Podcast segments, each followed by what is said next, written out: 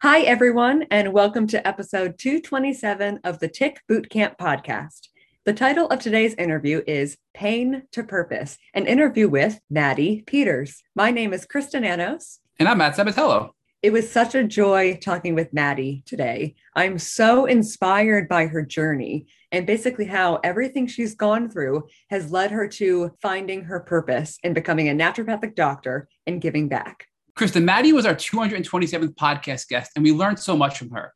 She talked to us about how she got stuck in the healing cycle where she kept treating for Lyme for three years, but wasn't getting any better. She finally found that there were two things preventing her from healing, both of which you talk about in your book, Krista. And she was finally able to address those things, overcome them, and she's so close to remission. You know, Matt, I related so much to Maddie's story not only also going to a clinic and doing some really intense treatments, but finding out that there were missing pieces to the puzzle. So, Krista, that's why it's so important for everybody to listen to this podcast episode with Maddie and to check out your book, Tick Tock It's Lyme O'Clock, A Warrior's Guide to Reclaiming Health and Happiness, dropping on January 11th. And I've been so fortunate to be able to read this and gain so much personally from your book and Maddie's experience on this podcast episode. And without further ado, Pain to Purpose with Maddie Peters. Well, welcome, Maddie, to the Tick Boot Camp podcast. So excited to have you here. I'm excited to be here. Yay. Well, I would love to hear a little bit about your backstory, where did you grow up, where you live now. Yeah, so I grew up in St. Catharines, Ontario, in Canada. Um, I grew up with my two sisters and my parents, and I don't know. We have a family cottage near Bancroft, Ontario that we spent like most of our summers and holidays at, which is mm-hmm. lovely. It's about four, like two hours north of Toronto, four hours from our home. Mm-hmm. I am now living in Toronto um, for school. I'll, I'll get into that later, I guess. But yeah, I'm recently moved to Toronto, but have lived in St. Catharines, Ontario my whole life. Oh my gosh. I love Canada. I want to come come up where you are. um, what was your education like? Yeah, so I am 22 now. So I mm-hmm. did all of my high school in St. Catharines, and then I went to Brock University, which is also in St. Catharines, took medical science there. Um, at the time, I was healthy. I was just really into science and math, not totally sure what I wanted to do. Um, I got sick with Lyme around grade 11 of high school. Mm-hmm. Um, and then after Brock University, I applied to the Canadian College of Naturopathic Medicine, which is where I'm at currently, to study to become a naturopathic doctor. So I'm in year one of four of that, but it's an exciting journey.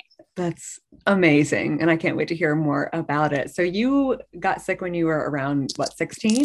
Yeah. Grade 11. So mm-hmm. before getting sick, what was your childhood like? Did you have dreams and passions? Were you active in sports and things? Yeah, I was definitely an active kid and teenager. I danced competitively from I think I was nine until I graduated high school. So that was a huge part of my life, upwards like 15, 20 hours a week of my daily life. Oh my gosh. And then I did gymnastics on the side because I couldn't pick between which one I loved more. I ended up I coached gymnastics all through high school because it was the best like side job I've ever had. And then I was on my school's swim team in high school. I ran my school's dance team. I was on my school student council. Wow. I was thinking back, I don't know how I did it. It was like 6 a.m. to 10 p.m. every day. Thankful to my parents and my sister for driving me around everywhere. That's amazing. And so when you got sick around age uh, 16, did things change? Yes, it mm-hmm. was from one extreme to the other. I was, I think it was around like April, May of grade 11.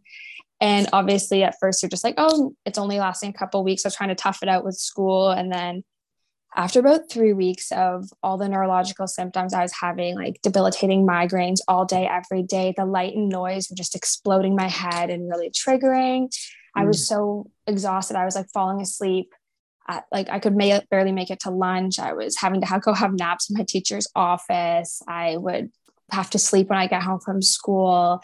I was really dizzy and fatigued. I like couldn't keep up with dance practice without like just completely falling apart. Um, so eventually, I was like, this is serious. So we started going to see all the doctors. And thankfully, I was a really good student. And my teachers all loved me and knew I worked hard and wasn't trying to get out of anything. So I ended up missing the last like month and a half of grade 11. And they just Oh, wow. thankfully passed me and let me go have my bed rest for the month and a half, which I'm really grateful for. Um, happy I was in high school at the time and not university because my accommodations in university were a little less nice. yeah. Um, but oh yeah, my so I was. All of a sudden I was off. Dance season was done by then. So, Okay. or I guess when I first got sick, I was finishing up the season for dance. I remember going to the ER the night before our dance recital and just like pushing through it because no one really knew what was going on. I was kind of keeping quiet about it. Mhm. So I pushed through that last dance recital and then was off school for the next month and a half and did absolutely nothing. Your body needed it. Yeah. it's And I thought a month and a half would be long enough, but it definitely wasn't. Definitely not. we learn as we go. yeah. Um, what was grade 12 like? so I was stubborn and set on that. I was like, I need to go to university the next year. I'm going to finish grade 12. I'm going to pick up all my commitments. I thought a summer in May and June off would be fine. Mhm. So I went back into grade 12 full swing. I gratefully had like had some spares as you do in grade 12. I remember my mom and swim coach forcing me to quit the swim team. Like literally like my mom started to like be like, I'm not taking you. My coach was like, you're not allowed to be on the team. But I was being so stubborn. It's like my favorite thing. Um, so I still did things and my dance teachers were kind of trying to get me to like cut back too, but I was definitely stubborn and it was kind of my last year of all those like high school extracurricular Yeah. things. So Mhm. I really wanted to stay involved. So I pushed through more thinking back now, I probably should have let myself rest or like I it would have done better in the long run, maybe would have shortened the course, but yeah. Shoulda, woulda, Yeah, coulda. exactly. And you can't really Mhm. change anything now. But no, I I can't. remember getting my grade 12 report card and my absences were like through the roof. And I still did well because I was did my own work and focused.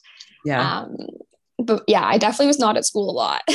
Oh my gosh. Now, do you remember being bit by a tick? not at all. Not at all. No. Yeah, that's a common story for so Yeah. many people. And when you first got sick um, in grade 11, were people believing you? How did your family react? Um, yeah, my my parents were definitely like, this is from night and day because they obviously saw how busy I was Yeah. and how energetic and I wasn't a complaining kid. Um like I wasn't just like trying to get out of going to school or like I loved going to school. I loved all my practices. All of a sudden when I couldn't go or I was calling my mom to pick me up from school, they're like, this Mhm. is pretty intense. Like um but I feel like with everyone else, it was hard because I just had this vague list of neurological symptoms and it was hard to explain. It's like, oh, I have a headache.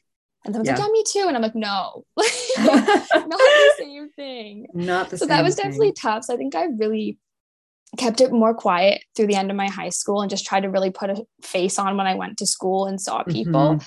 which was also not a great strategy. It exhausted me to no end to act super healthy and Right. perfect in grade 12 and then like all Mhm. day and then come home and collapse and like I think I just Ugh. broke down most nights after school because I was so exhausted and like it just added to my exhaustion, pretending like I was good because it was too hard to explain that I wasn't. Yeah, I always say that we are the best actors in the world. Like we would Mhm. be winning an Oscar for yeah, I our did some good performances. performing. yeah, of pretending to be well.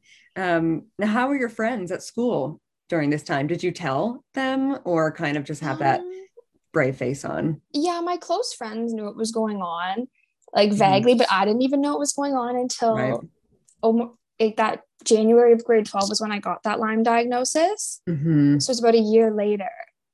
And at that point, I was kind of in shock from like I remember coming home from the appointment and like I just had no idea what had happened, like what was going on. And um, I can get more into that story later. But Mhm. yeah, it was definitely hard. It was kind of a weird thing to tell people. Eventually, I kind of started telling my close friends, but even then, some people like had no idea. Like I graduated high school and I had no clue what Yeah. had gone on. But my close friends definitely were like supportive and there for me as much Mhm. as they could because they didn't. I barely understood it at the time, so they barely understood it. Obviously, where I feel like now most of I have a better understanding of it, so my close friends understand it more. Exactly. hmm I, I so relate to that. Um, growing up, did you ever learn about Lyme disease? Do you remember it being taught or talked about? I remember, like, I mean, I live in Niagara. I guess you guys probably would, you wouldn't know much about Niagara, like the region I live in, but it's definitely lots of like nature and hiking trails, and even Ontario is full of camping and cottages and mm-hmm. forests. So I think I remember like seeing tick signs or like be aware of ticks. And I even know at Brock, there's like by all the edges of the forest, there's like watch for tick signs. Mm-hmm. Um, I think it is also very endemic in that Southern Ontario region. Um, so I remember seeing like a couple tick signs. Um, but my parents like had talked about. Yeah, and I only mm-hmm. knew like my uncle's family friend's son had Lyme. My parents had gone to this big fundraiser maybe four years prior. Mm. Um, but I was young and didn't go to it, didn't know much about it. Um, but I ended up reconnecting with him about a year or two later, which was really helpful. But other than that, I hadn't really heard of it much yeah, that seems to be our story as well. Yeah. and hopefully that changes with yeah. these podcasts and things. Um, I would love to hear more about your diagnosis story a little bit. Yeah. So we started going, obviously, to my family doctor, to any walk in ER around our area, just starting the local ones. And mm-hmm. I went to like internists, neurologists, family physicians, all the specialists, and I was getting like migraine medications, or maybe you have a concussion, but I'd never got my head hit, um, different like mm. painkillers for headaches. Um, the whole you're stressed, it's you're a 16 year old girl, you're anxious, you're depressed, you're making it up. Yeah. Um, and I said that was really hard. I was thinking back, I was really young and it was very intense. And I'd never even thought of the fact that a doctor wouldn't believe you. Like it just had never crossed my mind. I was 16 and had gone for like I'd broken my hand. I'd had a couple like strep throat or something, but mm-hmm. it was definitely hard. And I mean, it was, I was, I was also at a weird age where I was kind of on the cusp of like making my own medical decisions, but like, so some doctors would talk to me where some would talk to my parents. Oh, wow. Um, and we had some weird things when like the doctor would be like, no, you make the decision. And then I'd be like, oh, like, what do your parents think? So it was definitely that added a weird dynamic to trying to figure out what was going on and navigating all the medical stuff.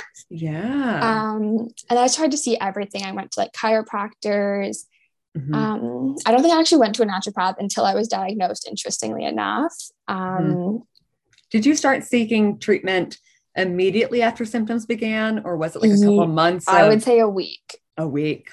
Or wow. like sort of a week after I like left school and was like, so maybe it had been like three or four weeks of like mm-hmm. really serious um, we just started going to my family doctor and everything, neurologist. We started getting, but then the referrals. Mm-hmm. Um, How many doctors did you see? Do you know? Oh goodness, I used to, we used to have a big list. I used to have this massive binder. It was a very small little notebook at first of medical stuff, turned mm-hmm. into stacks of massive binders of everything. Mm-hmm. I don't even. I would say at least 20 maybe between like doctors and different healthcare professionals. Wow. Which I, I, know is high, but some people no. Have so many more too. No, it's not. I, that's around how many I saw, but it took me mm-hmm. that long in around 10 years. How long did it take you to get diagnosed? About a year. A year. That's yeah. a lot to see in a year. Wow. Yeah. We were just kind That's... of taking any referral we could get and doing everything. Amazing. I remember like there's three different neurologists in St. Catharines. Like, we'll go to them all. yeah. Yeah. Yeah. We have to do that. And we have to keep advocating for ourselves. Yeah. And it sounds like you've been doing that the whole time and your family's really been on board. Yeah. It's been really helpful. I mean, it was definitely frustrating in some of the like waiting games when they're like, see a specialist in four months from now is pretty tricky. Mm-hmm. Um, but in that time, we did all the like MRIs, CAT scans, spinal taps, every test of the books.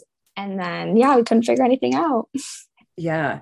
Um, how did it feel to learn that there were some doctors that didn't believe you? It is like, it's traumatic. Like, I'm not to mm-hmm. make it sound any nicer. Like, it's really upsetting, but I think it's, you don't, I don't know. I just, obviously I'm going into naturopathic medicine and want to be a medical professional, but yeah. on the patient side, you just don't like you can't look at doctors the same way because they've dismissed you and mistreated you. Um, yeah, yeah, it's definitely pretty traumatic. Rough. And do you feel at all that gender plays a role in this? I personally have as yeah. a woman for whatever reason just get I get more dismissed. I think for sure. I think my gender and age made a perfect mm-hmm. little combination there. I think um, at any age, women are misdiagnosed more. I actually read a book. Um, it's called Doing Harm by Maya Dusenbery, I think her name mm. is. And it's all about the gender bias and misdiagnosis in medicine. And it is probably one of the best books I've read. Um, wow. Speaking of misdiagnoses, were you misdiagnosed within that year? Yes, but with nothing. I mean, yes, but nothing like no substantial disease. It was kind of like, oh, maybe this, or maybe like tension headaches, or maybe this and that, or like mm-hmm. maybe migraines, but it was nothing that I was like, no, that's not it. So I never had treatment for anything else. Yeah. Okay. So most of your symptoms were mainly neurological. Can you yeah. touch on those a little bit more? Yeah. So I had, I was saying I had these like ex- like debilitating pounding headaches mm-hmm. that never broke ever um 24 7 24 7 for like two years straight oh my like, god yeah and then i had this um, my eyes and like were really sensitive to light and they were just really strained and blurry vision mm-hmm. um, like noise as well was just like n- knives in my head i was really fatigued and weak and dizzy mm-hmm. um, a lot of brain fog just exhaustion. I think those were the main ones, but then everything comes and goes. And like, I feel like I had plenty of other symptoms here and there, but those were the those are the main ones. ones. We do yeah. have like main symptoms and then like secondary symptoms. Yeah, I feel like all the treatment effects and mm-hmm. and then you yeah. as you go on this journey, you're like, oh, that was a symptom. Yeah, huh. I've had a lot of those aha moments. Yeah, absolutely. So then you got diagnosed. Yeah. So how was that? it was an adventure. so to say the least. We ended up finding through my family friend who's also a chiropractor. He I was going to him to see that there's something wrong with my neck or and then he mentioned that a friend of his had kind of a similar story and had gone to a doctor in New York um, that was specialized in Lyme. And we are like, you know what? We don't know what else to do. We'll go. Yeah. So it was about a nine hour drive from my house. So thankfully, my parents and I were like, yep, we're going. Um, I think we'd done the IGeneX test, the mm-hmm. Lyme test back then. And we had gotten it back, and my family doctor just had he tried his best. He's like, I have no idea how to interpret this, was trying to be helpful, but was being really honest, which I am grateful for. I remember he called and he's like, Oh, the test is negative. And he called back 10 minutes later and was like, Actually, I think it might be positive. I'm not really sure. so then I think my mom spent the whole week, like, I remember our kitchen table covered in like papers and her just like trying to research everything to figure out if this was positive, we should go to this doctor in New York. Mm-hmm. Um, so we did end up going. Thankfully, my parents, we did a little drive to New York for nine hours. It was in Plattsburgh.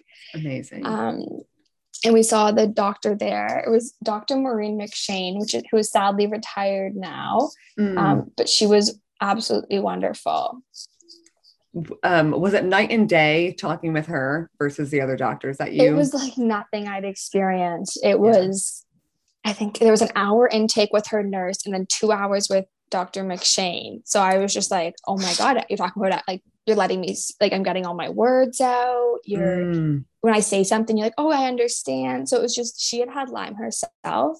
So that's oh, also wow. a really, like, she just completely understood it. And I just felt understood for the first time and she really talked to me and my parents really well. There was always such a good dynamic between the four of us in the appointments, which I really appreciated. Yeah, I love that. And did, did you feel like she looked at your overall story compared to the uh, other doctors? Start to finish. Yeah. It's so important. Those are the doctors that really make a difference mm-hmm. and we mm-hmm. need them. And then yeah. you got diagnosed. And how did you feel? Did you feel excited? Did you feel nervous? I honestly think I cried for the eight nine hour drive home. Like I just sat in the back seat and I think I was in shock because I was like, yeah, this is great. And I was like, well, this sucks. So this is not the, like, I wanted the easier diagnosis than this. yeah. But at um, least it um, kind of made sense. Yeah. So right? it was like, it was like, yes, this is like validating. It's, I have a word to say when people ask what's wrong. I'm going to start treatment, which is a huge step. And I was like, how serious is this? Like, yeah. I really like, And I remember asking her, I was like, so is this like three months, six months? And she's like, we'll reevaluate at three and six months. And I was like, oh, cool, like perfect. I'll be like, I'll be good to go to university in the fall. But she was also like telling me not to she's like it's probably going to be more than six months but you're also young and was healthy before this and it was only a year since i'd thought like gotten seriously sick so Maddie, it was a you, wave of emotions Yeah. Maddie, did you test for anything else Digenix besides Lyme disease, or was it just strictly a Lyme test? i honestly can't remember my amazing mother spent all her time a- analyzing the tests um, i think it was all the co-infections and stuff too So did and you explained to this doctor obviously the severeness of your symptoms, and the thought was within a about a three month window you'd be back to your full health. oh no i just thought that she definitely did not agree with that Okay, I was gonna say that. no, I was like, I was being optimistic and thinking, I was like, oh, like we'll start treatment. Like, when am I going to be better? um, and she, but I had an appointment with her every three months. So she's like, we'll reevaluate how you're doing in three months. And then every three months, we either met online or we drove back to New York. So walk us through your next steps. You got your diagnosis. You had that that emotional response, which is like, I finally know what's wrong with me. But then what did you do to start treating Lyme disease? Yeah. So Dr. McShane was an MD, but was kind of working as a functional medicine doctor. So I did lots and lots of oral antibiotics, but also a ton of supplements, herbal formulas, tinctures, um, all different naturopathic stuff like the binders and clays. And I can't even remember. I remember coming home and making this spreadsheet and being like, oh my God. but so we did that. And it kind of switched up different oral antibiotics, oral antifungals, all the different things. Every like three months, we kind of switched up the plan. Um, I started seeing a naturopathic doctor in the area and doing intravenous vitamin C and different, I forget what else we did at first. And then I went to a different naturopathic doctor in the area and started doing more of the glutathione and phosphatidylcholine IVs. And that became a pretty heavy part of my treatment as well. And t- on top of all the pills and supplements at home. So of all the things that you did, Maddie, which one would you say helped you the most when you first started treating? Um, I would, I don't know. I would say at first, I also started a pretty intense diet at the time. I was like doing the no gluten, no sugar, no dairy, no this, no that. Um, from Dr. McShane. I think a combination of it, honestly, that's about all I was doing right away.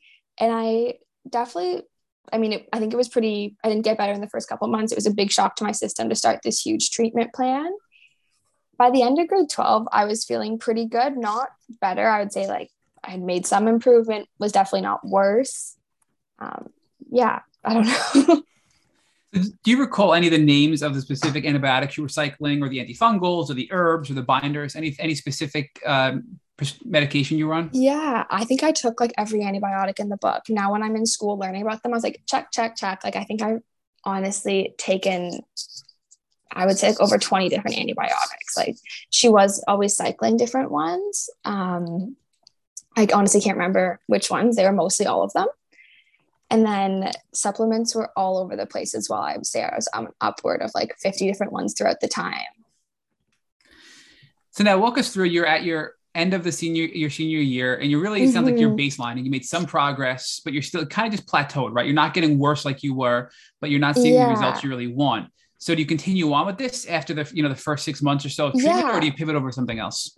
yeah so sh i remember we went back that summer to see her in new york in person reevaluated everything same kind of idea of plan but different specific uh, medications and supplements and i'd obviously seen some improvement but not not as much as i obviously wanted to see so the plan was to keep doing it at least for the next six months um, at that time i was very set on going away to university for the fall and i was like well i'm getting better there's no way I'll like I'll be fine to go. I was just really ready to have a fresh start. Um, so I went away to a university. I went to Queen's, which is about four hours away from my parents, and it only lasted about eight weeks until I moved back home. Um, I was just so sick, and I think I kind of lost my healthy routine. I was trying to keep up with university life and school, and kind of dropped my treatment a little too much. Um, so then I moved home and we restarted treatment. So when you moved home and restarted treatment, was it really the same sort of cycle where you were just leveling out again and not seeing much progress? Um, I think I definitely got better moving home when I focused back on my health. I wasn't under the stress of school or messed up sleep schedule or not eating as healthy as I should be. I was definitely trying to keep up with like university and partying and social life as well. Um, trying to go to university and not be the sick kid in residence. So kind of was keeping it quiet, which wasn't benefiting me whatsoever. Um, so we started back with treatment. I can, the next year was honestly about the same until my second year of university. Um, I was kind of making like slow progress, was doing okay, but not anywhere near where I wanted to be. And then in second year, we started this. I think the drug was rifampin, which is a really intense antibiotic. And I remember her being like, You're doing really well. If we can get through this treatment plan, it's kind of the last push. You should like, hopefully, this is the last round of antibiotics. I was like, Perfect. Like, I'll tough out the horrible herxing and the side effects and it was so horrible. I remember my parents being like, we need to take you off this because I was so sick every day. And I look back at that. I was in university part time at Brock at the time, back at home. And I don't remember anything I learned that semester. I kind of joked that I just like blacked out for the semester. I got through it, um, but it was not pretty. So then that January, I just kind of decided I'd gotten as far as I could with this treatment method, and we really needed to reassess what was going on because it had done some work, but I don't think it wasn't getting me over the next hurdle or like next bump in the road. So I want to, before we talk about rifampin, I want to come back to that. I want yeah. to circle back on something you said though twice already. So when you were in high school, you mentioned that you were pretty quiet about it and you didn't want to share what was going on with your teachers and your and your peers and, and the fellow students. And again, in college, when you were struggling, you didn't want to share your health issues with anybody, and you tried to be a normal quote unquote college student and you party and you do all things like that. So it's really going to become a two part question. But the first part is why didn't you want to share what was going on with your friends and especially your teachers so they understood what was going on and can and can be you know helpful or, or and and really help guide you when you're struggling with your health yeah so i definitely my teachers were fully in the loop in high school once um, especially going like they helped me take that time off at the end of grade 11 and going into grade 12 I was really in contact with my school and my guidance counselor and all my teachers, and they knew everything that was going on. It was more with my peers, like my close friends knew what was going on, but it wasn't like a vocalize it on social media to my, every one of my classmates kind of thing. Where mm-hmm. now I'm definitely obviously a little more open about things. I think it was just new, and I didn't really fully understand it myself. And I think every time I told someone, I got bombarded with questions instead of empathy, which is just I think at one point I kind of was like, like what's the point in telling someone when I don't actually get the reaction I want and it makes it worse. So I kind of wanted to go to university and just have a fresh start from high school because it kind of been a mess the last year and a half. It wasn't the best strategy. Would never do that now. I was just thought it would work, and it definitely didn't. Now, do you, do you think that the controversy over Lyme disease played a role because people when they when they have when they're sick with other things like cancer or more commonly accepted and known diseases, they're very open about their illness and they share it with everybody, including their peers. And you didn't. So it was that yeah. partly due to the fact that Lyme is so controversial, which probably made it harder for you to manage your illness, you think?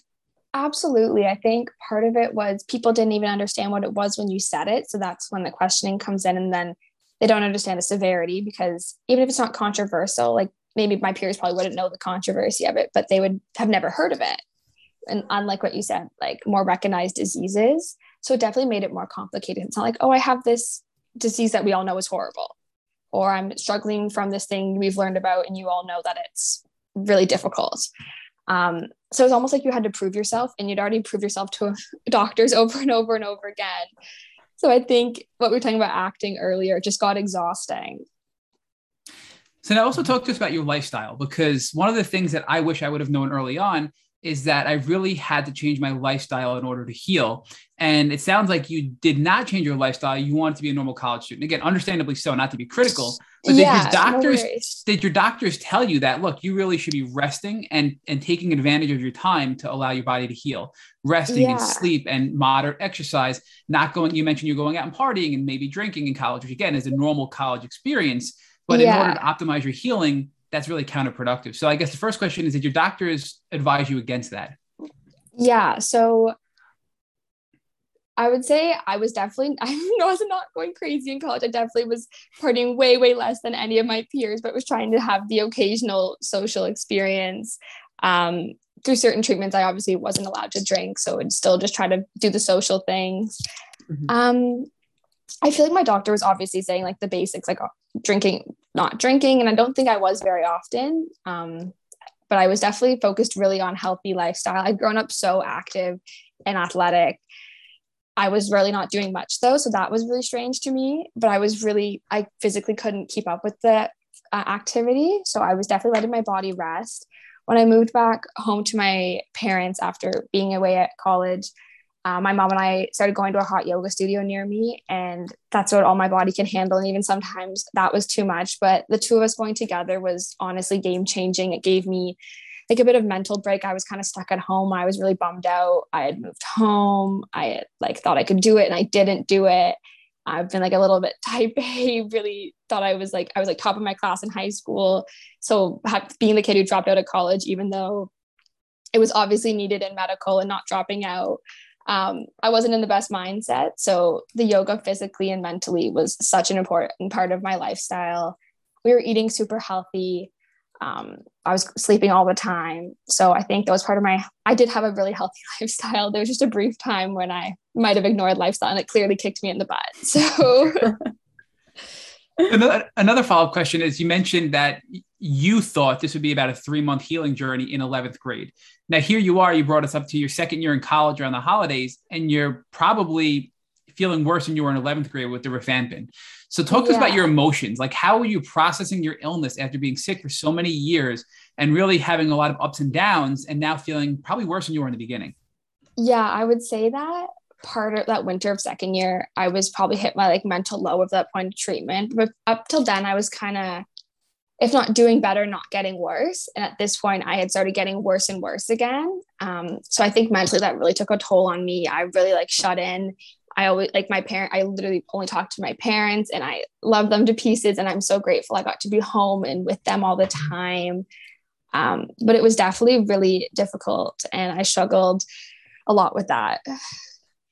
So now that you're home and it's been about three years of being sick and treating, did you or your family or your friends ever doubt that you were really sick with Lyme disease? And that happens with many of us where you're sick for so long and people start to question, are you sure that's really it? You're not getting any better. So, you know, did that ever come across yeah. your mind or your family's mind? Um, no, but I always, I think we hit that point after doing that two years of treatment with Dr. McShane, being like, something else is going on here. Like we thought it was the Lyme, but there was another layer to the picture. Um, we definitely had seen improvements and things were working and um, I never doubted that Lyme was at least part of it. Um, that kind of leads into our next step of treatment. well, before we go there, Maddie, I do want to yeah. follow up on rifampin because Bartonella has become a really important topic of interest here because you know a lot of these a lot of the, the psychological symptoms and a lot of residual symptoms that aren't addressed after treatment for lyme generally are due to bartonella and rifampin seems to help. But rifampin is a really aggressive treatment and it causes a lot of people to mm-hmm. have a really a really bad flare. So you mentioned it made you very sick. So talk to yeah. us about how you felt when taking rifampin. Like what exactly flared and what were your symptoms after taking rifampin? Yeah so i don't remember all the exact things. Things kind of blurred in my head a little bit but that time definitely stood out. I think all my symptoms neurologically were way worse. I was pretty bedridden just was absolutely like hurting head to toe I was throwing up all the time. I was just so sick. Um, I remember like I couldn't fo- like reading like my eyes were just a mess. My head was so foggy and like stabbing pain all the time. I think it just took all my symptoms from like a 10 to a 20 on a scale of one to 10. that that a, paints a very good picture. So thank you for sharing yeah. that that description. But I have to ask you now, you're again three years in, and I'm sure you've learned about co-infections. Were you ever yeah. tested for other co-infections throughout the exterior window and did any pop positive while you were you know exploring other options? Yeah so dr mcshane we did all that testing. So when i was saying all that t- things she was doing for lyme and all the antibiotics and supplements and herbals and things before were for lyme and co-infections. Um, i feel like i just grouped them together because it's a lot to say. Um, but yeah i think i came up with i would say nearly all of them the babesia ehrlichia bartonella the whole bag of fun. The whole shebang. yeah. So at this point now, you're really you're flaring pretty bad from a rifampin, and you're really, if anything, at most just establishing a baseline to not get worse. So, mm. what did you decide to do around the holidays in your second year of college? It sounds like that was a, that was a really important change in your treatment. So, what happened then? Yeah, so we kind of just decided that I wasn't gonna. I was like, I can't do another round of oral antibiotics. I can't keep doing the rifampin. Something's not working. So we spent a lot of time just trying to research. Well, what else can we do? Because that seemed like she was the closest doctor to us that was treating it, and she was nine hours away, and um, we didn't really know of any other options. So we spent a lot of time researching, trying to figure out what was going on. And that family friend of my uncle's I talked about earlier had gone to this clinic in Florida. So I kind of reconnected with him um, and started asking about his experience. And then I was kind of searching different clinics and then trying to find out if I had heard of people going them before because you never know what you read on the internet. So I wanted to hear some firsthand experiences. Always helpful to talk through someone who's been through something similar, what they did, what worked. Um, yeah, so we started looking and we started looking pretty seriously at this clinic in Florida, and it was the Sponaugle Institute of Wellness. And it wasn't, I stayed in, I think I was living in Dunedin, but it was in Oldsmar, Florida. Um, so we ended up moving there in May, but that whole kind of winter, spring was a lot of research. What are we doing? Planning for the next steps. And for, for, were you still in school at that time? This is your second year of college, and now I think it was your your fall semester. I'm sorry, your spring semester. Were you still attending college? Uh, yeah. So I was on like a reduced course load through my first and second year. I ended up not finishing the semester, and I I went when we went to Florida. When I came back, I finished those courses the next year. So wasn't the most smooth semester, but I got all the credits in the end. Um, but yeah, I ended up, I think come March around that time was just bedridden and couldn't keep up with school. And that's when then we were trying to plan the steps for Florida. Um, it took a little bit obviously to get started and all the logistics. And Maddie, besides the patient referrals for the Sponaugle Wellness Institute in Florida, was there anything else that drew you there? Was was it was a treatment different than what you were doing that gave you hope that maybe a different approach would be better for you? Were there any other factors? Yeah. I guess I should ask that drew you there.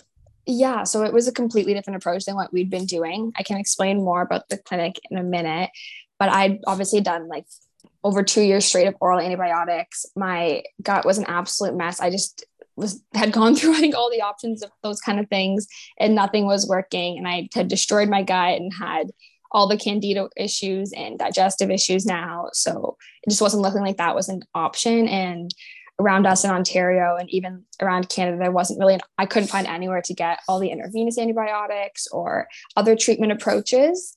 Um, we looked at a couple different places, but sadly, Florida was the closest one to our house. so, if you can expand upon that a little bit, you because first you yeah. came to New York and now you went to Florida. So, is is are options that much more limited in Canada than the US for treatment? Um, yeah, it's tricky. So it's, I think because the US is a private healthcare system in Canada, we have a public one. There's more way, like in the US, uh, physicians can kind of like specialize in certain things and there's different i don't know i think it's statewide so i don't know too much about the us medical system i just know from what i've experienced i can kind of practice privately and not I guess well in canada if they're public practice you're only getting your same specialties and same pra- scope of practice. And do you think do you think that in, in general, would you say that Lyme awareness and tick-borne illness awareness is less in Canada than it, than it is in the States from, you know, obviously coming to New York and meeting with that doctor and then going to Florida and seeing with doctors there. Do you think that awareness is less in Canada than the States? I think awareness is the same. I just think the medical, what's the word for it? Like being able to access or the access to medical professionals is definitely different. Um, but I've had, I mean, the clinic I went to in Florida, barely anyone was even from Florida. So most people, I was one of the only, there's a couple Canadians, but there are people from all over the state. So I don't even think it's a US versus Canada. I think it turns into like a province versus different states, like states versus each other. Um, so yeah, I don't think anyone has it figured out very well. but Maddie, what about chronic Lyme awareness? Because chronic Lyme is like this dirty word that many people don't believe in. You know, mm-hmm. post-treatment Lyme disease syndrome is becoming becoming more widely accepted because the CDC finally has you know acknowledged that several years ago and put it on their website. Yeah. But you know, in regard to persistent Lyme disease or long-term symptoms due to a late-stage Lyme diagnosis, is that commonly accepted in Canada? Um, I think it depends. I think the same as if you went to any general like family doctor, medical doctor in the US and Canada, you're probably not going to get much. I think there's definitely been a similar boom in like naturopathic doctors, functional medicine doctors specializing in Lyme, like the Lyme literate doctors. I think that's really popular in Ontario, even probably throughout Canada um, with naturopathic doctors. But obviously, with their scope of practice, there's a, like I always went to one when I was with Dr. McShane, but I kind of always paired it with an MD because I needed both aspects of my treatment. So that was kind of I couldn't get everything I wanted at home. There's definitely my ND at home is absolutely amazing and who inspired me to go into naturopathic medicine as my career now. Um, but I just couldn't get, I needed both aspects and I couldn't get everything I needed at home, unfortunately. So Chris is going to talk to you more about your inspiration from your naturopathic doctor and your transition yeah. now to become one, which is an awesome transformation that you have there. But I want to focus Thank a little more on your treatment. So talk to yeah. us about the Sponaugle Institute of Wellness in Florida and what yeah. that was like day one. You go down there, it's probably scary. You're coming from, you know, from Canada all the way down to Florida and walk us through what that was like and the, and I guess the process of becoming inpatient there in, in Florida. Yeah. So it was overwhelming. I remember going down there. We got there, we drove down Friday, Saturday, and we got there. I think I started treatment on the Monday. So the clinic was set up heavily based on intravenous treatment. So I had a port line in my chest. I got about the second week I was there and they would access it. So, like, put the needle into the chest with the tube every Monday. And I would sit in the IV clinic. So, the main area of the clinic was all the patients in IV chairs, kind of similar to like a dialysis or chemotherapy unit. I always try to describe. Um, we'd all sit there with our IV bags. I would say like four to eight hours a day. It was like a very big mix of naturopathic and pharmaceuticals, IVs. Um, I was doing all the glutathione, phosphatidylcholine, amino acids, vitamin minerals, antibiotics, antifungals, whole mix of bags of IVs every day. And I sat there Monday to Friday. And then I would go home. So I didn't live there. So it was just a day clinic. But we obviously lived in a, we rented a house from our friends that thankfully had a vacation place in Florida, which worked out amazing. Um, and we'd go home at night after like our nine to five full time job of treatment. and I would do hook myself up to more IVs at home every night. So it was just constant treatment. And then I had, I would say, like upwards of like 50 different supplements and herbal things, and even some prescription medication I was having to take. We did colonics all the time as well. Um, I think that was the main aspects of treatment. Everyone did, did their own little colonics. things with. Yeah, that was. I remember the second day I was there. I had no idea what a colonic was. I was. Um, sorry, I'm not sure it's coming. Oh, there we go. I had no idea what a colonic was. And I was like, yeah, like I'll do them. I'll do anything to get healthy.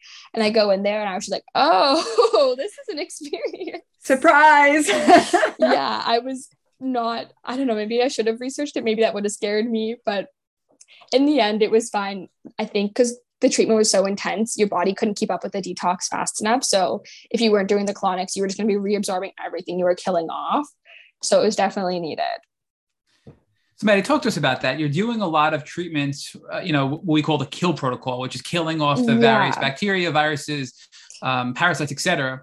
And it sounds like you're what, what, they did very well at Sponaugle Institute is also helping you remove these toxins as the the pathogens yeah. were dying. So colonics being one of them. But what else were you doing from a detox standpoint to ensure, I guess, number one, your your drainage pathways are open, and number two, you were purging all this massive die off that was occurring in your body. Yeah. So every day you always had your glutathione IVs and your phosphatidylcholine IVs. And then the amount of testing I did there, I did so much blood work every week. So they knew everything about your pathways and your um, like what levels of everything in your body. And they would sit and walk through every single little thing going on with you. I think I learned more biochemistry that summer than I learned in my whole undergrad. Um, but yeah, so the detox was it was never just you were doing antibiotics. It was always like you did your two hours of detox IVs and then you could do your antibiotics or your antifungals. So I think it was just such an intensive approach. And I think it worked well, but it was also they had a lot of pieces working together there. so in comparison to the treatment you were doing for the previous three years, mm-hmm. did you did you herx less at Sponaugle than you did with your doctor in New York because you were doing more to detox, or was it so aggressive that it was about the same? I think it was worse up and downs, but for way shorter time, if that makes sense. So it was so intense that like in the morning you were herxing horribly in the afternoon they had detoxed you and you were back to normal where when I was doing the treatment at home with all the oral antibiotics, obviously intravenous is getting through your system way faster in different absorption. I feel like the herx would last a couple weeks or at least a week or a couple days. And it would take a lot of work to get it through your system. Where here it was so intense. So the spikes were more intense, but shorter lived. So is it fair to say that you were killing far harder than you were with your doctor in oh. New York and your home treatments, but you were just recovering faster because of the additional detox tools that they were giving you at, at this institute in Florida? Absolutely. And I think you said something really powerful that you literally went from herxing for weeks down to several hours, and by the afternoon you'd be back to yourself again. Is that correct? Yeah. So I just I think it's important because a lot of people share with us that you know they'll go into these herxes that can last weeks and weeks and weeks and i don't i don't think they have to stay there right there are tools they can use to help them get out of these herxes mm-hmm. and that that you know they're it's that's not normal to have to stay in a herx for that long so yeah what are some things that you did at the Sponaugle Institute that people could do at home that are listening that may help them with these herxes so they don't have to be stuck in these cycles? Um, oh, that's a good question. Um, I honestly don't know. I was I think they were really cautious there of knowing when to stop pushing. Um, that was a key thing because I think some people were just like ready to get, everyone got there and just wanted to get better. But the nurses and doctors were so cautious of what your body could handle from like a biological blood work standpoint. Like you're always making sure your liver and your kidneys and everything's working. So I think like even when I was with Dr. McShane, we had monthly blood work. So it was always if I was herxing or something, we have to like taper back treatment. I think that was really hard for me because I was always the let's just push through. I'm okay. But you have to be so careful because if you can make it worse, I think if you're herxing, you have to let your body rest and not just keep pushing with the treatment. So let's talk about the immune system because you are studying yeah. to be a naturopathic doctor, and I yeah. always wonder. You know, I have a lot of assumptions or guesses, and one of my one of my thoughts is when you're treating like you were previously to Florida, and you're doing a lot of kill protocols but not enough detox, your body can become a very toxic place. And when that happens, your immune system becomes really ineffective. And although the drugs are killing the various pathogens, your immune system can never sustain a healthy lifestyle. And that's why you never really got better and you had to stay on treatment. Do you think that's that's true? And you think that's why in Florida you probably had better results because you were detoxing and, and allowing your body to re-strengthen your immune system so you could eventually have your body go back to a state of normalcy without the assistance of all these drugs? Yeah, so I think the whole immune system thing is super interesting. I'm definitely not a professional on it yet, so this is not. I'm still learning. Um, but with the immune system, I had some friends I went through treatment in Florida with who just didn't see the results that I thankfully did. And part of it was our doctors explained that the immune system, like you're in this fight mode, kind of the same thing as if you're in like the fight or flight with your hormones, but with your immune system, it's so triggered that even once the infection's gone, it forgets that like it's still fighting because I don't, I'm not, I don't know exactly like, I'm not gonna give all the medical terms for it, but your immune system's still fighting, even though like it's just been on fight mode for what the last three, four, ten years, depending on the patient. So even once the pathogens are gone, your immune system still attacking and attacking, and your body just can't recover because it doesn't realize that it's recovered. Well, that's a really good point because so many people in the chronic Lyme community develop autoimmune conditions, which I believe is the result of tick-borne illness. So, do you think that you know really autoimmunity is your body's re- immune system overreacting and attacking itself, right? So, do you think that this this overdrive of your immune system after getting better is a contributing factor to autoimmune disease as a result of late-stage tick-borne illness?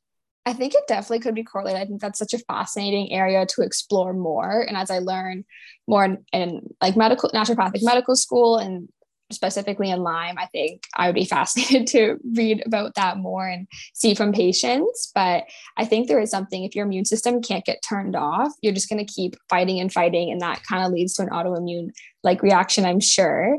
I think when I left Florida, it took me a while to get my immune system back leveled out. And that's what I kept working on for probably the next year at home with my naturopathic doctor was get making sure I was still detoxing. Like I kind of wasn't doing any of the killing, but I was still detoxing and ramping up my immune system. Or ramping, so, sorry, ramping down. Ramping down. yeah. so what specific tools did you do in Florida and then afterwards with your naturopathic doctor to help normalize your immune system? Or you know, I think it's also called modulate, right? Because your immune system yeah. gets stuck, and by modulating it, sort of resetting it to a healthy version of an immune system. So, what specific yeah. tools did you do in case people are listening and they want to try these herbs or natural supplements or treatments themselves to try to help modulate their immune system? Yeah, so I think the modulate word is the exact word I, I should have said before. I couldn't think of the word there. But yeah, you don't want to suppress your immune system because you want to work when there is an infection, but you don't want it to be working when there's not an infection or not something to fight. So the most important probably thing I've learned in naturopathic medicine is every patient needs individualized care. So what I took is not going to work for someone else. Um, I think there's a lot of that with it's hard because the community is really helpful and be like, I took this, it really worked for me. But I think seeing a professional, if you have access to, because even when I'm sat in my botanical medicine lecture this morning, they're herbs, but they still, there's side effects, there's contraindications, there's cross reactions. You have to be so careful with things. Um, and especially with a lot of Lyme patients, you're on so many different medications and supplements, and no two people are alike. I've met my friend and I have such similar cases, but things we've taken and treatments we've tried can be completely different sometimes. So I couldn't say, try this or add this to your regimen because that could completely conflict with something she's already taking. Um, yeah, think, sorry, not, a, not a great answer people are no, going to want to hear, but but I want to piggyback off that. care. That's right. Yeah, that's a great answer though. But I do want to mm-hmm. piggyback off that because you mentioned that things you would try would help you, but they would hurt your friend. And do you think some of that is because of other coexisting conditions, meaning you have a wide variety of co-infections you know from your testing. Maybe your friend did not, and therefore something that you were doing was addressing one of your co-infections, but your your friend did not have that, and it just yeah. made her worse for whatever reason. So again, we're all different, right? And you don't Absolutely. know what else is going on in your body, what other things that are undiagnosed potentially, right? Yeah. So I think everyone has, it's not like we all have the exact same even a like level of Lyme, but we also have different co-infections. I had a lot of issues with fungal and mold infections, and I have like a genetic susceptibility to mold and an inability to detox it. So that was a huge aspect of my treatment as well.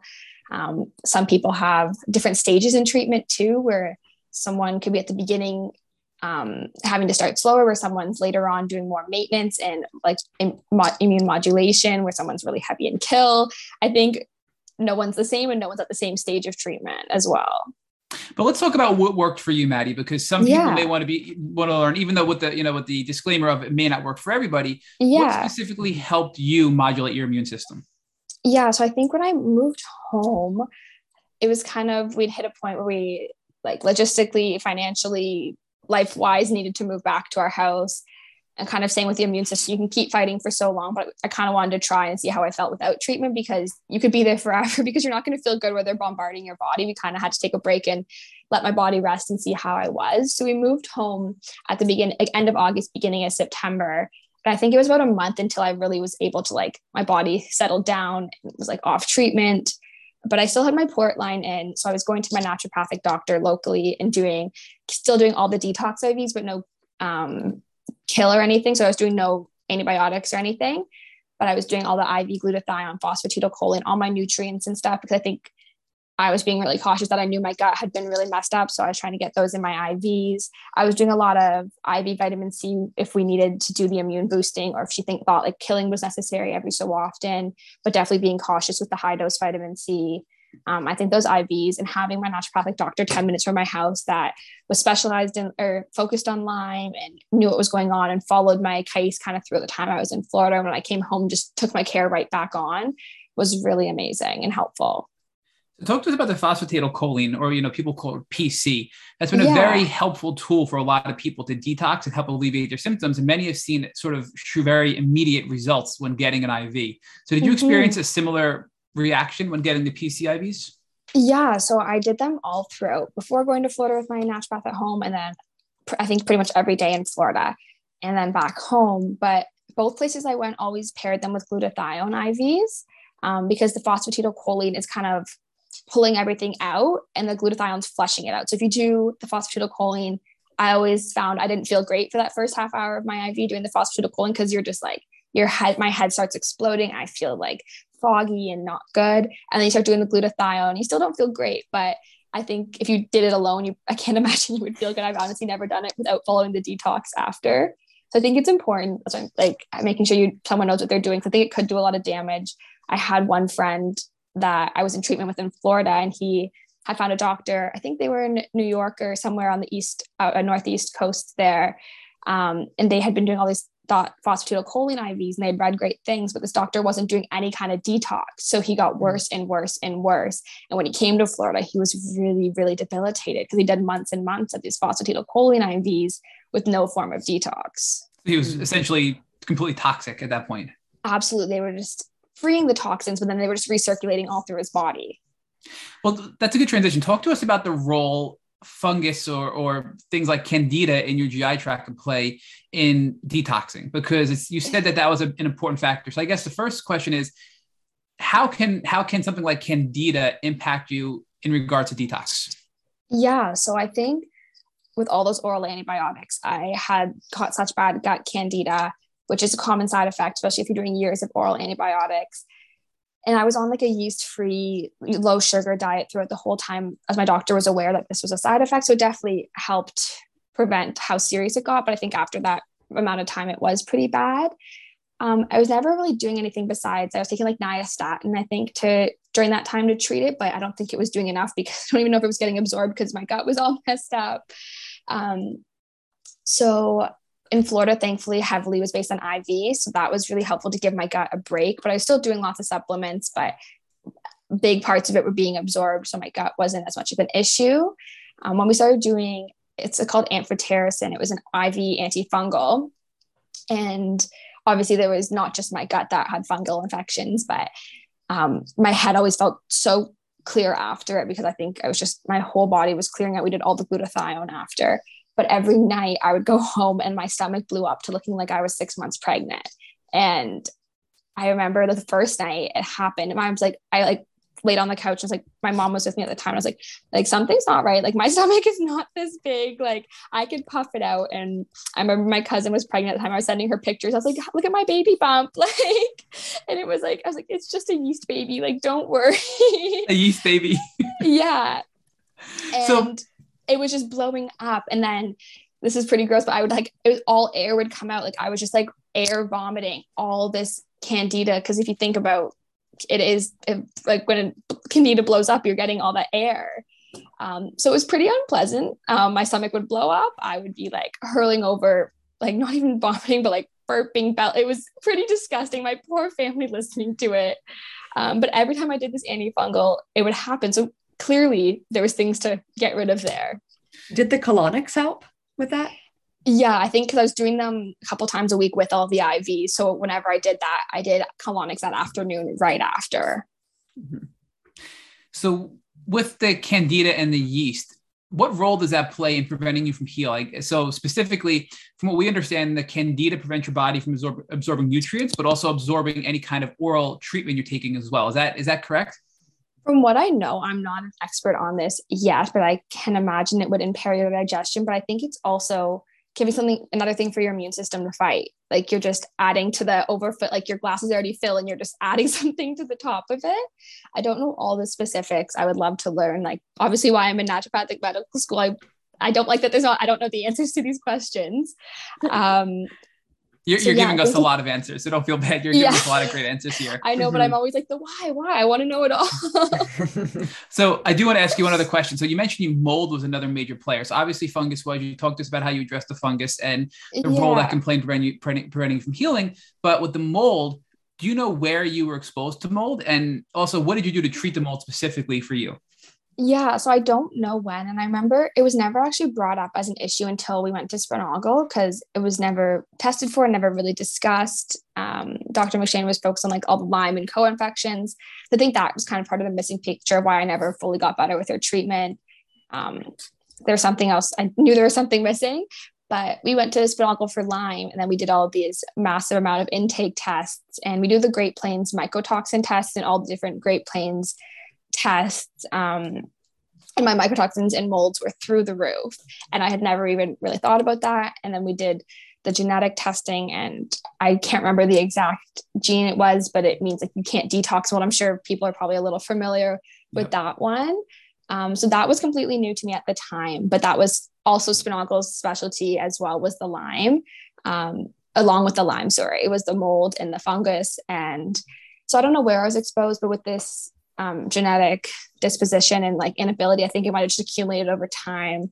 And I remember talking to people at the clinic. It was kind of always like, what came first, the chicken or the egg? Like, what came first, the mold or the Lyme? Because did you have the Lyme and your immune system was suppressed and you became more susceptible to the mold, or were you exposed to mold, your immune system got more suppressed and you got Lyme easier? don't think we'll ever know the answers to those questions. We won't. although, uh, So I, I go I'll crazy nev- with them I as don't well. have an answer for you. so with the mold specifically, though, I think again it was just another. So you, you said something earlier that was really powerful. I think, and LymeDisease.org did an article about I'm treating Lyme disease and co-infections and I'm not getting better. What can it be? And they listed a whole bunch of things that can be contributing factors to not recovering.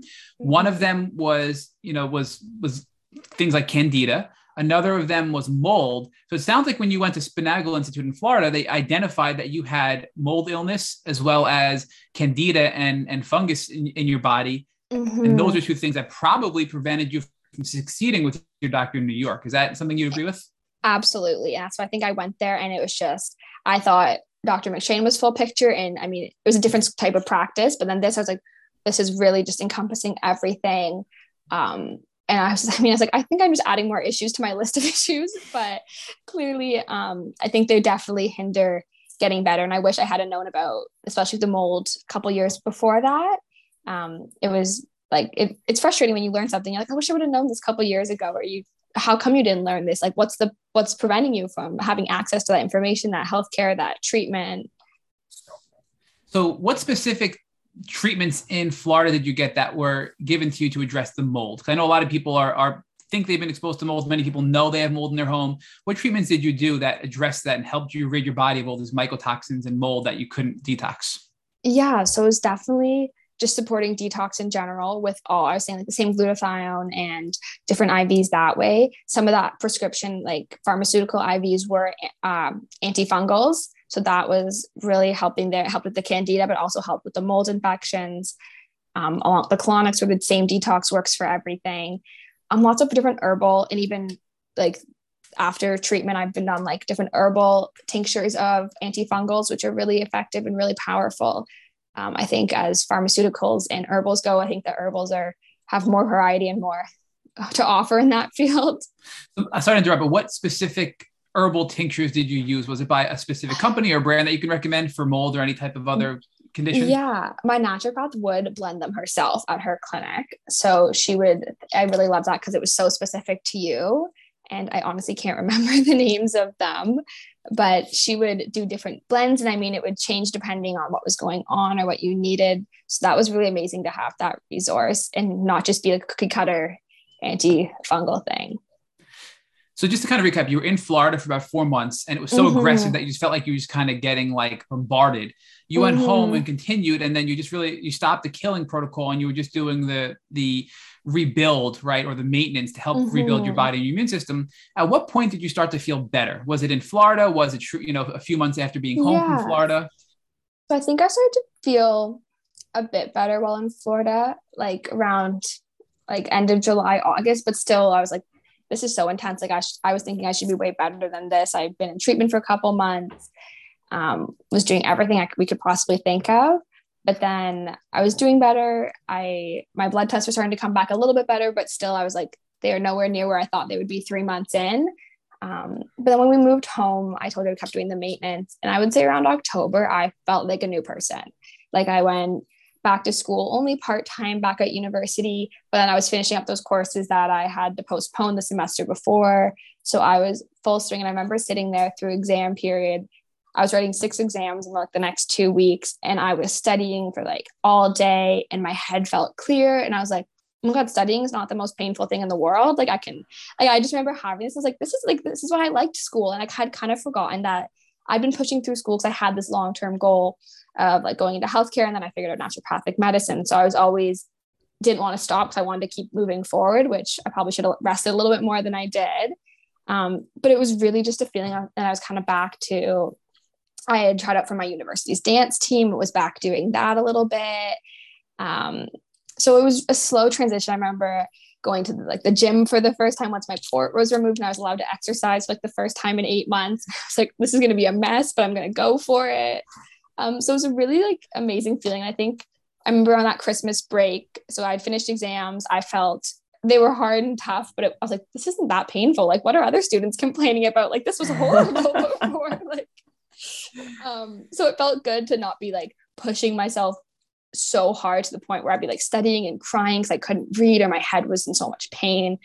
Um, So I probably shouldn't have done that before, but it felt amazing to not have to push that hard and be in that much pain and enjoy school again. And then on Christmas break, I remember I hadn't really seen a lot of friends. I moved home from Florida and hopped back back into trying to go to school part time and I'd seen all my friends and family on Christmas break. And I just remember I was like, at one point, I was like, I've done something social for seven days in a row. Like, when's the last time I've ever done that? I was like, that's I'm huge. Even, I, was, I was like, I didn't nap, like, except for one day. It's like I had all this energy. And I was like, yes. I was like, I'm all, like, this is insane. I was like, when have I ever done this?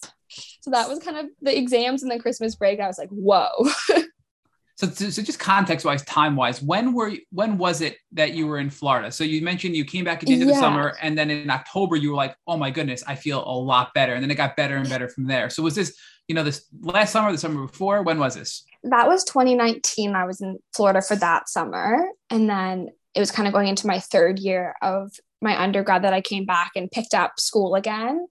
Um, so that was yeah, summer fall of 2019 and from there has it been just maintenance to keep yourself maintaining? And it sounds like you kept gaining and gaining and gaining because of the work done in florida and the work you continue to do at home.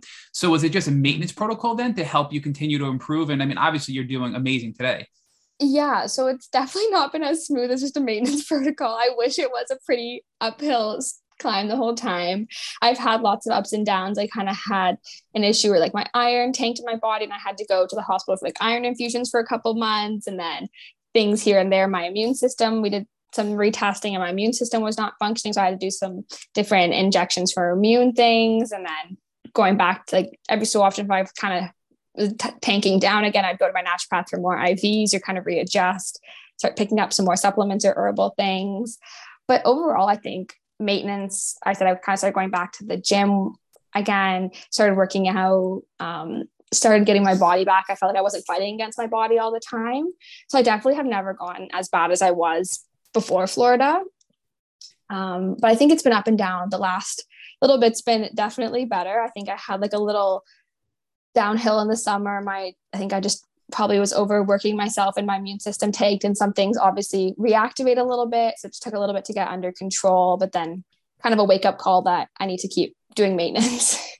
So mm-hmm. clearly, Florida was your game changer, though, right? Because when you came back, you Absolutely. had ups and downs, but you were able to yeah. quickly identify and react to the problem and go and get back to a pretty normal lifestyle. So the question, my final question before Krista picks back up is, what do you think it was about Florida that was so different compared to New York? Because New York and and you just it's for three years you were just kind of I guess cycling, right? And you weren't you yeah. weren't really seeing sustainable results. But in Florida, you saw really positive, sustainable results in a four month window with what you continued on at home. So why do you think that was different?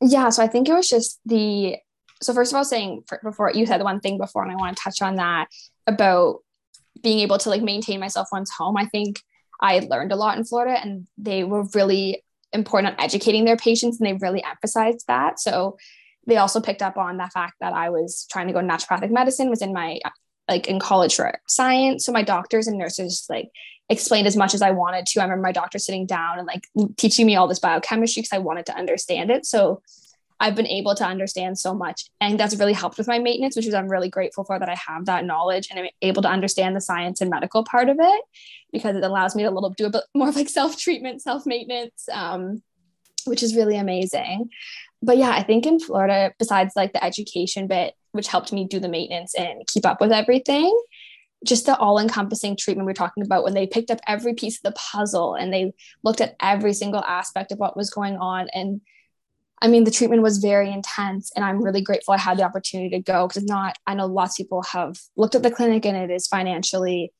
a lot. Um, I'm grateful that my parents were able to support me and we did fundraisers and we had a great community support, but I also, that didn't make it any bit easier. And that was part of kind of restricts your length of treatment, which adds a stressor to it. Cause you're like, well, I got to get better in four months or like, that's all we got. Um, so that was a big player. I'm really grateful for my parents on that part. Um, but yeah, Florida, a Sponaugle Clinic in specific, I think just really looked at all aspects of it. We are talking about when you're doing all that killing, but you're not detoxing, that's not going to do anything for you. You're going to start mm-hmm. going these circles, or if you're doing, you're treating the Lyme but not the mold, or you're ignoring the this and the that. Um, you're not going to get anywhere if you ignore one little piece of the puzzle, which is so frustrating. But yeah. I love that you are feeling so much better today. Thank you. And I would love to hear um, when did you decide to get into naturopathic medicine?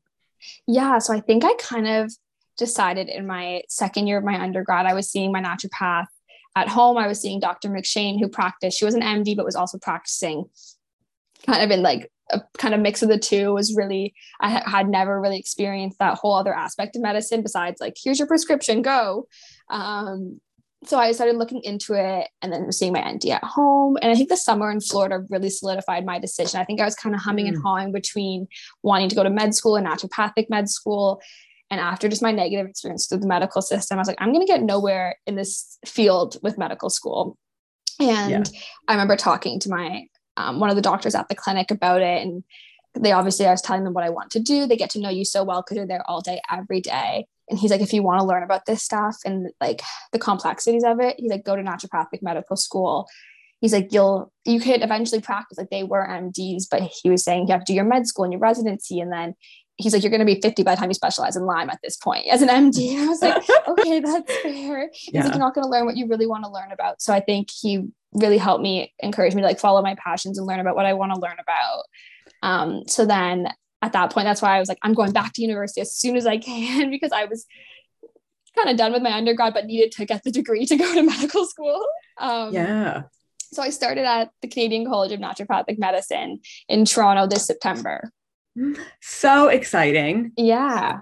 That's incredible. So, thank you. Looking back at this Lyme journey, it's really like you found your passion and your purpose. Yeah, absolutely. I think it's hard to imagine my life without the journey. I'd love, I wish, like, part of me is like, I wish I would never been sick, but I think you always mm-hmm. grow and learn from it and think you wish it was a little less unpleasant, but still taught you the same lessons, which I don't think you're gonna, there's no perfect way to do that.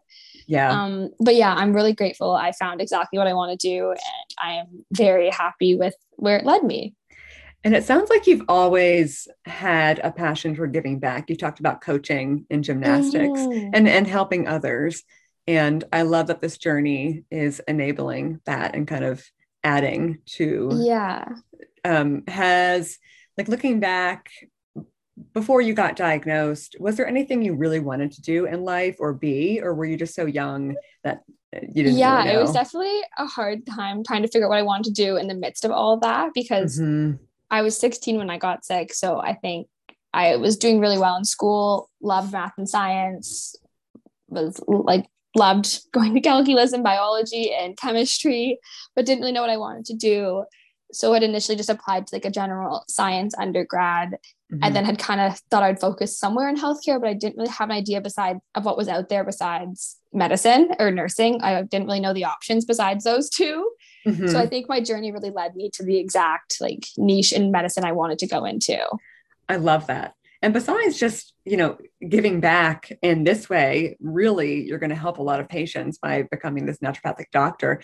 You've been spreading awareness about Lyme disease now mm-hmm. throughout this journey, especially compared to growing up in high school and college and maybe not yeah. being as vocal about it. What was that shift for you and how has that been? What have you been doing to spread awareness? Yeah, so I think that shift really came when we were deciding to move to Florida because I'd been people had kind of started like close to us knew what was going on, but we wanted to needed to do like a big fundraiser and to be able to like mm. get this treatment and be able to go. So i just started being way more open about everything trying to share my story for the first time. I'd never really written it out start to finish and shared it with anyone which now i feel like i could spew it out pretty quickly. Um so that was kind of the turning point of being more open about it. And then people obviously wanted to keep up with what was going on with me throughout the time there. So i remember we created like a little private facebook group and we'd post updates to like everyone that wanted to keep up with what was going on and like send their love and check in. Um, and then I started kind of being, I, I think it was just in general, I in Florida, people knew I was there. So I was making a post or two here or there, kind of about what was going on, a little bit of awareness. Um, but then this past May, with Lyme disease awareness being in May, I was like, I want to do something a little bit more. I was feeling pretty good. And I just felt like I wanted to be a little bit more vocal about everything and kind of starting naturopathic medical school, I was like, just, I don't know, I just really wanted to sh- do more than just make one post or share one story. Um, so I started a little business back kind of during lockdown of 2019, I brought out my sewing machine again. And I was like, my grandma's a phenomenal sewer and quilter and had taught me when I was little. I'd make all these scrunchies for like my ballet class and whatnot. So I started, I was like, I was like, I can remember how to do this. Like I was bored silly and didn't know what to do with myself. So started sewing these scrunchies. And then over the next year and a bit, it turned into a little bit like a business I was running on Instagram, doing different scrunchies. I was sewing face masks because that's the hottest thing. yeah like tote bags, all different things. And then when May came around, kind of I started planning March, April. I was like, I'm gonna do a whole bunch of green ones. So I went to the fabric store and got a whole bunch of different green fabrics. And then I decided I was gonna do half of the proceeds from all my green scrunchies and masks that month to donate them. I think I donated to Lyme Ontario, because that was the local Lyme organization near me. Yeah. So I got Wow. really and that's picked up a lot more than I was expecting. Um, honestly, I thought it was just I had a couple hundred followers on Instagram, nothing big. Some of my friends would buy scrunchies and masks, and why not? Um, and it got pretty busy. I remember making my mom and my boyfriend help me cut all these fabrics. I couldn't keep up with the orders, which was amazing. oh my gosh that's so cool that you've done all of that um yeah. And my dad, sorry, I cannot forget to mention my dad was cutting fabric for me. it's so great that you have such a great support system too. yeah. um it's so needed it's so needed It on the journey Yeah. Moving home was the best decision I possibly could have made through that journey. I think Mhm. trying to go away seemed fun, but I needed the support of my parents. They were my best friends. I'd call them my roommates throughout university. They didn't love that, but um, i love I that actually just moved to Toronto this fall. So that was a big step in my journey as well. yeah Finally moving out and feeling healthy enough to not having to live at home, which was really amazing. amazing so now you're on your own Yeah. and and what kind of things are you doing um at home for your own kind of maintenance Um, yeah. So, Mhm. yeah, sorry to, um, that was it so yeah. So I started when I moved here. It was kind of a whole shock to my routine, but I think that I was really excited for that kind of a new fresh start. Um, starting med- like naturopathic medical school. So I started volunteering at this yoga studio down the street from me. And if I volunteer a couple hours a week, I get unlimited free classes, which to me was a bonus. I'm a student, couldn't pay for my yoga fancy gym membership or anything. Yeah. So I've been that was like such a important aspect. In the summer, I was kind of working out outside, and I think moving my Mhm. body is so important to me. Mm, And I think it's just a reminder that like my body feels okay. Because I think when I was sick, working out and exercise was painful. I had to push through it, but when I'm able to move my body and it feels good, it's just just amazing. I don't know how to explain it. I think anyone who's had to like fight against their body that hard. When you exercise and it feels good, even if it, I mean, it's still tough. Like when I'm working out, sometimes I'm like, this is horrible. Like I can't do one more crunch. Like, yeah um, but it feels amazing. And I think I Mm, just also think yoga is so important. I go to the hot yoga and I sweat buckets and it feels amazing. I think mentally and physically, it's a great practice for me and my maintenance. mm, Um, I use an infrared sauna. My parents got one of the portable ones. I got that this summer. mhm. Um, my naturopath used to have one in her clinic, but then they end up shifting it to a different clinic room. So then she suggested getting one of the portable ones. So I have it in my apartment, which has been really helpful. I use it all the time. Um, maybe less with between hot yoga, kind of alternate that and hot yoga, get sweaty one way or the other. Mhm. And then just generally, I feel like I am eating really healthy. I've been plant based the last four years, but I really focus on like plant based whole foods yeah um, not eating like i mean you can be vegan and still not eat healthy but just really focusing i love to cook um, so just eating really healthy i do some like different juices i make i do like all my binders like my charcoal and chlorella and different Mhm. juices i make um, i'm gonna do that tonight make all my jars for the week but just little things i feel like i don't i struggle to do like a full supplement or medical regimen after being doing so many intense ones and Yeah. a lot of people can resonate with that. Once you do that so intensely, you just like, I can't do like 50 pills a day or even like doing 10 supplements a day. Mhm. Um, I think I get like my GI, like my stomach gets upset and my Too um, bowel movements get thrown off as soon as I start doing too much. So I'm kind of in that doing a little bit. And then I remember Mm. saying to my mom even last week, I don't think I'm doing enough. And she's like, You're doing enough. Like you're doing more than you think you are. So I think I'm trying to find a sweet spot in maintenance. yeah you're, you're doing great um, yeah. Sometimes I feel like after doing so much, this feels like nothing. So Yeah. I'm like, yeah. mhm, i totally get that um Do you find like you're so in tune with your body now? Oh yeah. yeah. Mm-hmm. And I feel like it's interesting. You just you know what you need, and you sometimes you don't even know why.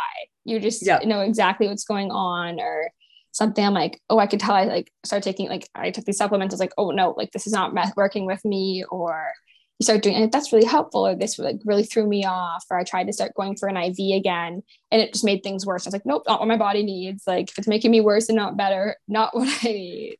Yeah, it's it's so important when we learn mm-hmm. that. It's like we need to become our bosses of healing. Yeah. We, yeah. You and become for sure. Your own doctor. You're actually going to yeah. become a doctor. yeah. Which is incredible. Thank um, you. I would love to hear a little bit about mindset. If you have any yeah. tips on that, I feel like mindset is so important. You've talked a lot about self care physically, and yoga mm-hmm. is kind of like a bridge between the two. But is there anything yeah. revolving around mindset that you can talk about? Yeah, so I definitely think it's, I'm not an expert in this. I think I still struggle with that. I was saying mm-hmm. earlier that this whole process is very traumatic. And I think I didn't realize how traumatic it was until I moved home from Florida and kind of had to come back to real life because I was living in a little bubble there, just yeah. my family and I. Um, so I think I really didn't realize how traumatic it was until then. Mm-hmm. Um, I think my mom kind of had to bug me to start going to see a therapist. I was like, no, no, no, like I don't want to see another medical professional. But that was honestly game changing to me. Mm-hmm. Um, and it's something that I still talk to her. I still go to my appointments. I spread out how often. I mean, if things depends on how things are going. At first, I was going way more often. Now it's every so often. But I think that was really important and a big step in my journey. Just realizing how much I'd been through, and I kind of think I pretended to be normal so I normalized what I was going through. I mm-hmm. think that's so easy. Like we're saying we're acting, we're say we're going fine. Like I was still doing university. I still was on my school's dance team for a bit. So on the outside you appear really great, but I think that takes such a toll on you mentally that mm-hmm. you're putting up this act and you've been through so much and you normalize it. But it's like that's not normal. I remember the first time I went, she's like, that's not normal what you've been through. Like it's okay. Like this is a lot. And I was like, yeah, I guess. Like, so I think that was a really big step. I was so focused on the physical throughout Florida and coming home. And I think the last two years, I've really focused on maintaining the physical, like I was explaining, but just really working on the mental aspect of it because it completely changes who you are, the whole experience as well.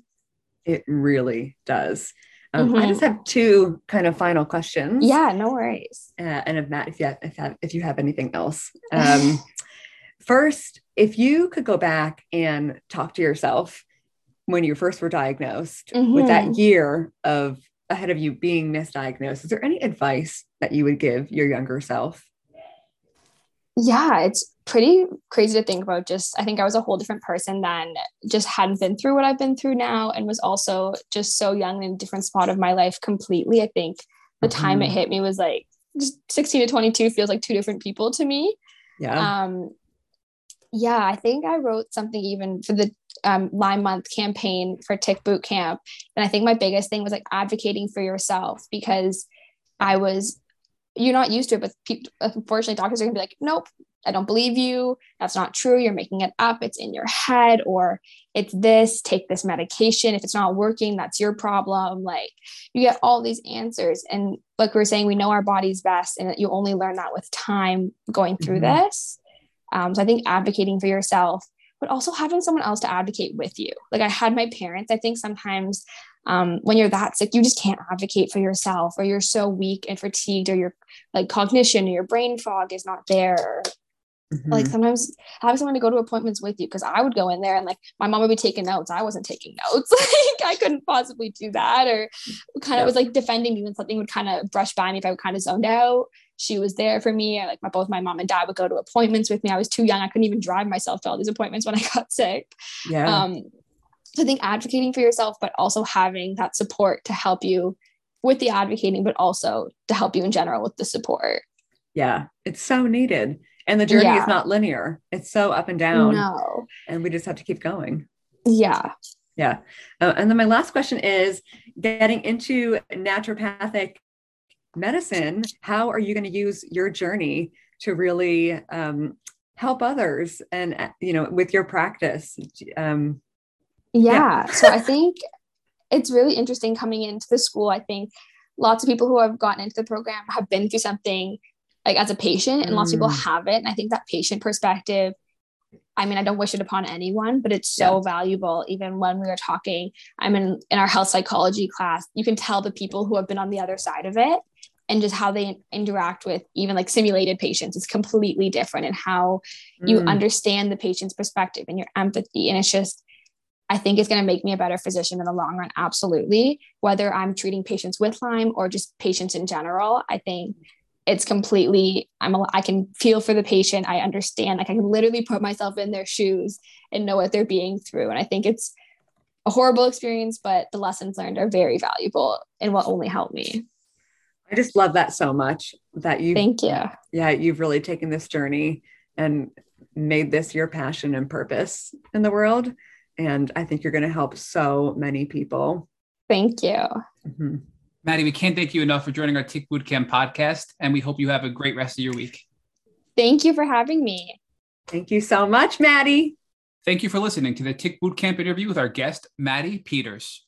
To our listeners, we have a call to action. First, if you'd like to learn more about Maddie, please visit our Instagram page at M-A-D-E underscore B-Y underscore M-A-D-I underscore underscore. Second, if you've enjoyed this episode of the Tick Bootcamp podcast, please share it with your friends on social media. Third, Tick Bootcamp has created a Tick Bite blueprint that has been inspired by the information that has been shared with us by past podcast guests. We urge you to visit our website at tickbootcamp.com to view the blueprint. Please note we appreciate any input or improvements you would like to share with us. Fourth, don't forget to subscribe to this podcast on Apple Podcasts, Google Podcasts, or Spotify to get your automatic episode updates of our Tick Bootcamp podcast. And finally, we thank you, our community, for your comments on our past podcast episodes. Please take a minute to leave us an honest review on Apple Podcasts, Google Podcasts, Spotify, or on social media. We make it a point to read every single one of the reviews we get. Thank you, as always, for listening.